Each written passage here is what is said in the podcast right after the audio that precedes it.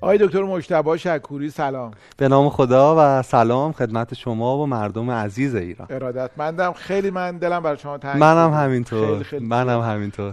در ایام کرونا و قرنطینه چه کردیم والا من بیشتر خونه بودم. غیر از موارد ضروری بیرون نمی اومدم کتاب فیلم از اینجور چیزا. یه ذره ترجمه نوشتن. یعنی خیلی بهتون سخت نگذشت. نه نه واقعا. خوب بود برای من. ارادتمندم. زنده ما در ماه مبارک رمضان سی تا برنامه داریم. درسته. یعنی ما چهار بار همدیگر می‌بینیم. برای بله. چهار برنامه شما درباره چه موضوعی ببینین دنیا نسبت به آخرین باری که ما با هم حرف زدیم آقای صحت خیلی تغییر کرده. یعنی وقتی ما با هم حرف می‌زدیم آخرین برنامه رو ضبط کردیم اصلا فکر نمی کردیم انقدر فاجعه و بحران و کرونا و و بعد عواقبش اینجوری بخواد ما رو و جهان رو درگیر کنه. من دو تا برنامه اول یه ذره اولین برنامه راجع به ریشه هایی که فکر می‌کنم باعث این فاجعه شده صحبت می‌کنم. برنامه بعدی راجع به اخبار حرف می‌زنم. اثری که رو سلامتی روان ما داره و برنامه سه و چهار راجع به تئوری انتخاب آقای ویلیام گلاسر حرف می‌زنم. آره. یعنی امیدوارم که بشه برنامه خوبی باشه. حتما میشه. خیلی ممنون. متشکرم. امروز کتاب آوردم خدمتتون معرفی کنم. میشه خودتون چون آره. آراست میگم بله. کدوم؟ به دوربین نشون بله. اسم کتاب تله. چقدر, چقدر سخت بوده. آره. اسم کتاب تله پیشرفت بوده. پژوهشی در زمینه زیست محیطی فروپاشی تمدن‌های باستانی. رونالد رونالد رایت هم رونالدو او رو ند رونالد رایت یه مورخ زیستشناس خیلی کتاب خوبیه. هم بفرمایید مترجم هم آقای محسن صفاری که خیلی هم خوب ترجمه کردن. خوب بود. بله. می‌تونم جای شما رو کم کم می‌دونم خیال در نه. بابا خواهش می‌کنم. ببینید کتاب شگفت انگیزه واقعا. مخصوصا تو این روزا که کرونا جهان رو درگیر کرده به نظرم تحلیل خیلی جالبی تو کتاب هست. اول اینو بگم که کتاب سال 2005 نوشته شده ولی به سراحت پیش بینی کرده که یه بلایی مثل کرونا در آینده ما رو در واقع زمین گیر می‌کنه. یعنی به سراحت میگه یه ویروسی یا دستاز بشر یا به علت فرایندهای پیچیده طبیعی رخ میده و همه جهان رو در واقع اصلا میگه گرفتار. آره اصلا اینقدر سریح نام می‌بره. یعنی می‌خوام بگم ما در مورد کتابی حرف می‌زنیم که تحلیلی داره و از اون تحلیل در سال 2005 15 سال پیش پیش بینی رو کرده که واقعا شگفت انگیزه اولین چیز در واقع این بود که منو شوکه کرد. بعد شروع کنیم کتاب بله، بله. کتاب با جمله شروع میشه. میگه تنها پس از آن که آخرین درخت افتاد آخرین رودخانه سمی شد و آخرین ماهی به دام افتاد آنگاه در میابیم که نمی‌توانیم پول بخوریم. نمی‌توانیم با این جمله طوفانی خوب شروع میشه و بعد تحلیلش که به نظر من خیلی جالبه. اسم کتاب تله پیشرفته. کاش جمله هر چون خیلی خوب بود. یه بار دیگه هم بخونید باشه حتما. خیلی کلید حتما خوبیه. حتما. میگه تنها پس از آن که آخرین درخت افتاد آخرین رودخانه سم می‌شد و آخرین ماهی به دام افتاد آنگاه در میابیم که نمی‌توانیم پول بخوریم. می‌دونید اسم کتاب تله پیشرفته و نکته جالبی توشه. اومده چهار تا تمدن باستانی رو که اینا در اوج شکوه بودن. مثل همین لحظه که تمدن ما هست. بررسی کرده و به این نتیجه رسیده که چطور ایده پیشرفت ایده بیشتر ایده رشد می‌دونید ایده دست یافتن ایده استخراج منابع می‌دونید و ثروت باعث شده این تمدن ها در واقع سقوط کنند. و وقتی میگه چهار بار این اتفاق افتاده در جهان باستان و در گذشته بشر اصلا دور نیست که یه بار دیگه این اتفاق به همون دلیل تکرار شه.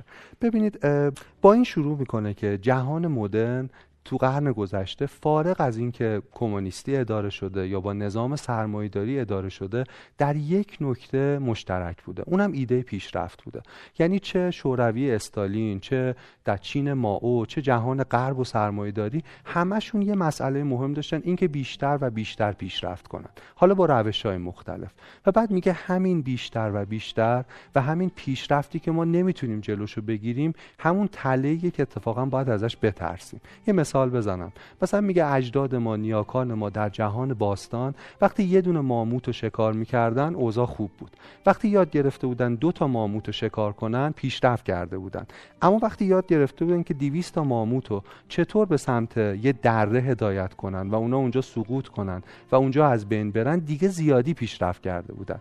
انقدری پیشرفت کرده بودن که ماموت ها منقرض بشن و حیات خود اون آدم ها و شکارچیام به خطر جدی بیفته. می‌دونید؟ ایده جالبی داره. میگه آقای صحت حتی انگل ها یعنی قالب اکثر انگل ها می‌دونن که نباید میزبانشون رو بکشن. یعنی انقدی آگاهی دارن که مرگ میزبان به منزله مرگ خودشون تموم میشه. ولی ما حتی به اندازه بعضی از این انگل هم در واقع آگاهی نداریم. ما میزبانمون رو یعنی مام طبیعت رو و زمین رو داریم سلاخی می‌کنیم. می‌دونید هر روز و توضیح میدیم که چطور. ببینید زمین امروز از فضا یک در شب یک گلوله آتشینه. انگار توپی که آتش گرفته. به خاطر چراغ هایی که ما روشن کردیم. به خاطر منابع عظیم انرژی که ما داریم ازش استخراج می‌کنیم و این موضوع بی پاسخ نمیمونه. می‌دونید؟ یعنی رفتار ما با طبیعت سبب بسیاری اتفاقات میشه. مثل کرونا مثل آتش سوزی جنگل های استرالیا مثل بزرگترین خوشسالی قرن در آمریکا که شروع شده و و و همه اینها که تبعات خیلی جدی برای تمدن بشر خواهد داشت.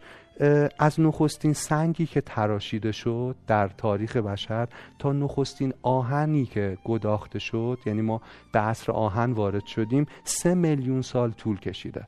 اما از نخستین آهنی که گداخته شد تا نخستین بمب هیدروژنی که انسان تولید کرده فقط سه هزار سال زمان برده. سرعت پیشرفت خیلی سریع و غیر قابل کنترل شده. انقدر سریع شده که ما در سی سالگی جهان رو یه جوری تجربه می‌کنیم که کاملا عوض شده. نسبت به فرزندانمون انگار یه دنیای دیگه ایم.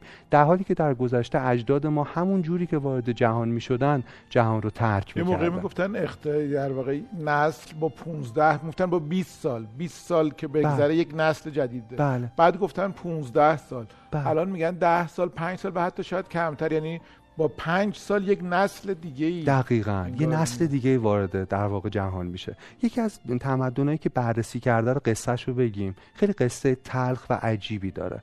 یه جزیره ای هست در اقیانوس آرام به نام جزیره ایستر. سال قرن 18 که هلندیا اونجا رو کشف کردن کاملا بی آب و علف اونجا رو پیدا کردن. تقریبا خشک بود افرادی که اونجا زندگی می‌کردن بومیانش گرسنه بودن و ولی یه چیز عجیب تو اون جزیره تعداد زیاد مجسمه های سنگی بود. اگر search کنیم توی اینترنت جزیره ایستر یه سری مجسمه های عجیب میاد که بهش میگن موای موای دیدین اینا رو؟ یه سنگای ستونای خیلی بزرگ ظاهر انسان داره. بله، آره و اینا یه قصه خیلی جالبی پشتشه. داستان اینه که تو این جزیره بومیانی که زندگی می‌کردن خاندانهای مختلفی بودن. از یه جایی به بعد این ایده به ذهن این آدما می‌رسه که هر خاندان برای ارواح در گذشتهش یعنی پدرانش نیاکانش مجسمه هایی به یاد بود بسازه برای اینکه کمک اونها رو برای حاصل خیزی خاک و اینا به دست بیاره. اول مجسمه ها خیلی کوچیک بود. بعد کم کم تو رقابت این خاندان ها با همدیگه مجسمه ها تو این چشم و همچشمی احمقانه بزرگ و بزرگتر شد. تا جایی که به مثلا میدین 5 6 متر در واقع ارتفاع یک مجسمه می‌رسید. برای اینکه مجسمه ها رو بتراشن و ببرن در نقاط مختلف جزیره بذارن اینا درخت قطع می‌کردن. درختها رو می‌دونید میذاشتن در واقع پایین مجسمه روش قل می‌دادن و اینجوری میبا کلی درخت قطع کردن. درختهایی که می‌تونستن قطع کنن باش سرپناه بسازن یا قایق ماهیگیری بسازن. نیازهای انسانی و واقعیشون رو در واقع با قطع اون درخت پاسخ بدن. صرف ساختن شکوه و عظمت و تمجید ارواح نیاکانشون شد. انقدر این کار ادامه پیدا کرد انقدر رقابت این خاندان ها برای بیشتر و بیشتر افزایش پیدا کرد که دیگه هیچ درختی در جزیره باقی نمونده بود. انسانی که آخرین درخت رو قطع می‌کرد می‌دونست این آخرین درخته. ولی باز این کار رو می‌کرد. قبل از برنامه با شما صحبت می‌کردم در مورد دانیل کانمن شما کتابی که خونده بودین. اینکه فرضی که ما فکر می‌کنیم آدما منطقی تصمیم می‌گیرن می‌دونید همه چیز رو به حساب میارن تصمیمات درست می‌گیرن کاملا غلطه. ما هم داریم آخرین درخت رو قطع می‌کنیم. همه درخت های جزیره قطع شد. انقدری که وقتی قایقای ماهیگیری پوسیده شد وقتی کلبه ها سرپناه ها غذا اینا همش منابش از بین رفت دیگه آدمو شروع کردن به مردن. وقتی جزیره رو هلندیا کشف کردن به ازای هر مجسمه دو تا آدم زنده بود. آدم هایی که زنده نبودن در واقع. می جنگیدن برای بقا. لاغر نزار می‌دونید و اینا حاصل انتخاب هایی بود که کرده بودن. چی می‌خوام بگم؟ ببینید همونطور, همونطور که جزیره ایستر درگیر چیزی شد درگیر تله شد که تو خود اون تمدن وجود داشت تمدن جدید هم می‌تونه این اتفاق براش بیفته. ببینید نمی‌خوام بگم ما تو لحظه ای هستیم که جزیره ایستر و ساکنانش می‌تونن فکر کنن که آخرین درخت رو قطع نکنن. می‌دونید؟ و به بقاشون فکر کن. تصمیمات عاقلانه بگیرن. ولی آیا این کار رو می‌کنیم؟ من فکر کنم نه. می‌دونید این آقای رونالد چند تا تمدن دیگر هم میاد مثال می‌زنه. مثل امپراتوری روم که در اوج شکوفایی فرو ریخت. مثل امپراتوری سومر اولین تمدن مهم بشری که هزار سال قدرتمندترین قدرت بود در بین النهرین در جنوب عراق و اونم فرو ریخت. به خاطر استخراج بیش از حد از خاک به خاطر اینکه نوعی آبیاری می‌کردن زمین ها رو و انقدر به زمین فشار آورده بودن که تبدیل به نمکزار شده بود. پنج هزار سال بعد از اون اتفاق هنوز اونجا نمکزاره.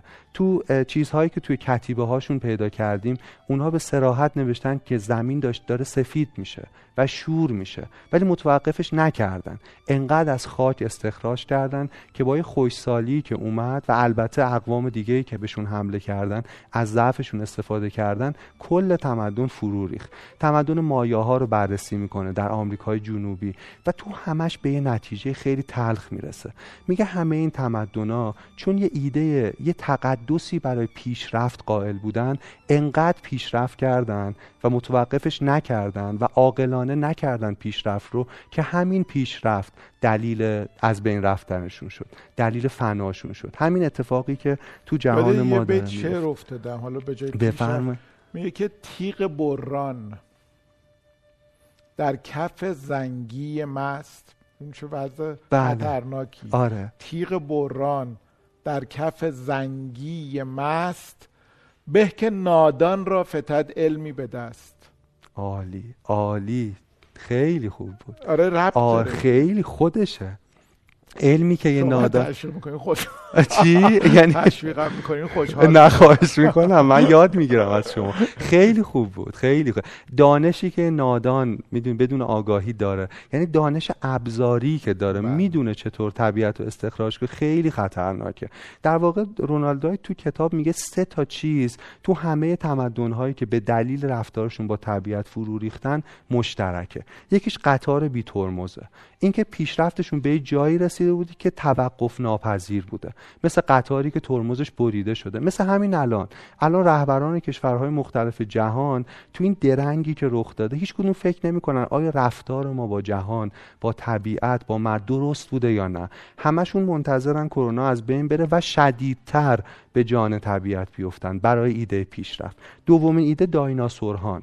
میگه که همونجور که دایناسورها نمی‌دونستن چی داره اتفاق میفته و دارن منقرض میشن ما آدم ها فضیلتی بیش از اونها نداریم.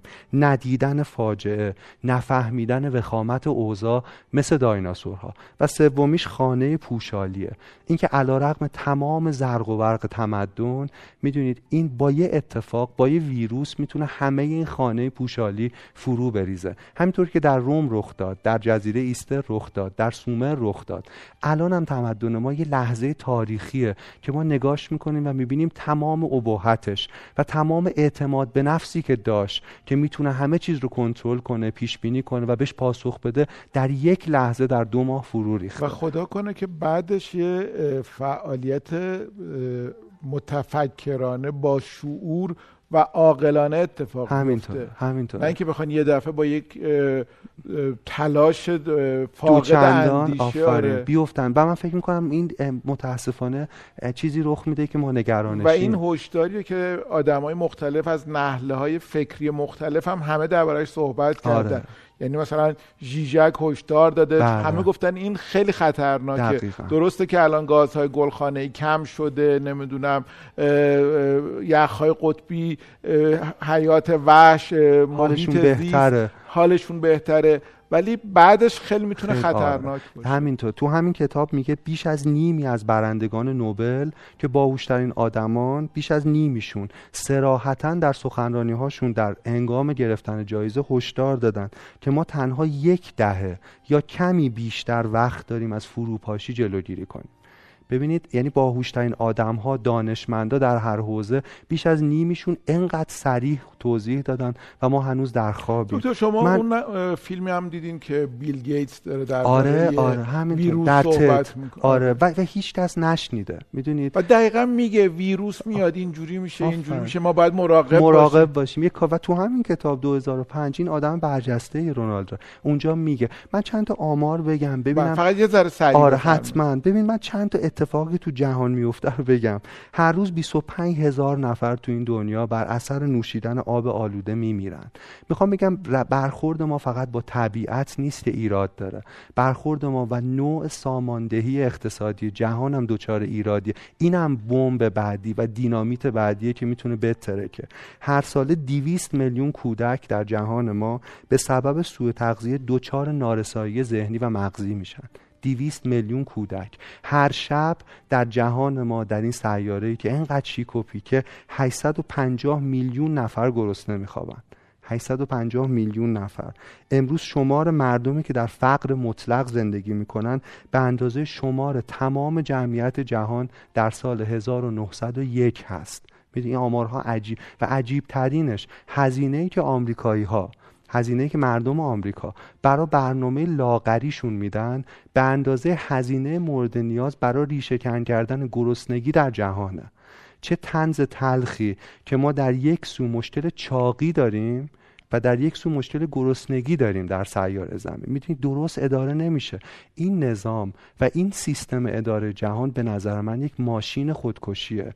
و کرونا یکی از علامت هایی که به ما داره هشدار میده که یه چیزی اینجا غلطه. می‌دونید؟ یه مطلبی میخوندم به تازگی درباره وضعیت کرونا در هند که خانوم نویسنده خدای چیزهای کوچک رنگ اسمش یادم بیاد نوشته بود. خودشون هندی هن. بعد درباره این بود که جمعیت خیلی زیادی در هند خیلی خیلی زیاد. اصلا نمی‌دونن ضد عفونی شستن چیه؟ فقط فهمیدن که الان از کار بیکار شدن. برید از اینجا. و هر جایی که می‌خوان برن راهشون نمیدن و در جاده ها سرگردانن. بعد با یکیشون که صحبت کرده بود یه جمله تکان دهنده ای داره. میگه شاید نخست وزیر نمی‌دونه وضع ما رو که یه همچین چیزی خواسته. نویسنده گفته که و این که میگه وضع ما منظورش 650 میلیون نفره. وای. وای. می‌بینی ترسناکه. ترسناک. یه کتاب اخیرا نگاه معاصر چاپ کرده. پنجاه واقعیتی که باید جهان را تغییر دهد. خیلی کتاب خوبیه. توش 50 تا فکت آورده از دنیا چیزایی که آمارهای جهانه. و میگه چرا ما اینا رو میشنویم و عکس العمل نشون نمیدیم؟ می‌دونید یه زمانی هیتلر با شادی گفته بود چه اقبالی دارند حاکمان که مردم نمی اندیشن و آخرین نکته رو بگم خیلی زیاد حرف زدم. می‌دونید از وقتمون چقدر باقی مونده؟ یک دقیقه منفی ده. منفی ده. سری اینو بگم. آقای سعد یه وقته می‌خوام بگم آدمای دنیا رو اداره می‌کنن که یه کشتی نوح برای خودشون دارن. بسیاری از این آدم ها که شرکت های چند ملیتی رو میچرخونه که اونم داستان تلخی داره داستان استثمار بشره. بسیاری از اونها که تصمیم های مهم سیاسی و نظامی رو در جهان می‌گیرن اگر فاجعه رخ بده مثل همین کرونا در کشتی امن خودشون سوار میشن و برای ما غرق شدگان دست تکان خواهند داد. ما سرنوشت جهان رو به کسانی واگذار کردیم که اگر این بحران رخ بده اصلا درگیر این موضوع نمیشن. می‌دونین چی میگم؟ اینم نکته مهم. بود و بذارین اگه اجازه بدین شعر قرن هفت سعدی که چقدر این روزا همه جا انگار به چشم میاد که بنی آدم اعضای یکدیگر یا یک پیکرند. که در آفرینش ز یک گوهرند. چو عضوی به درد آورد روزگار دگر عضوها رو نماند. قرار امیدوارم اینو بفهمیم. انشالله امیدوارم مثل اهالی ایستر آخرین درخت رو قطع نکن. کرونا با همه بدیاش فرصتیه که ما بازاندیشی کنیم در مورد روال امور در جهان. آیا درسته یا نه؟ خیلی خیلی خیلی, خیلی متشکرم, متشکرم خیلی ممنون که برنامه رو دیدید. امیدوارم که تا جایی که براتون مقدوره در خانه بمانید. بله. تا جایی که میشه فاصله رو حفظ بکنید به امید دوستی و نزدیکی و معاشرت بیشتر. اگر فرصت کردید کتاب بخونید و خدا نگهدار. خدا نگهدار.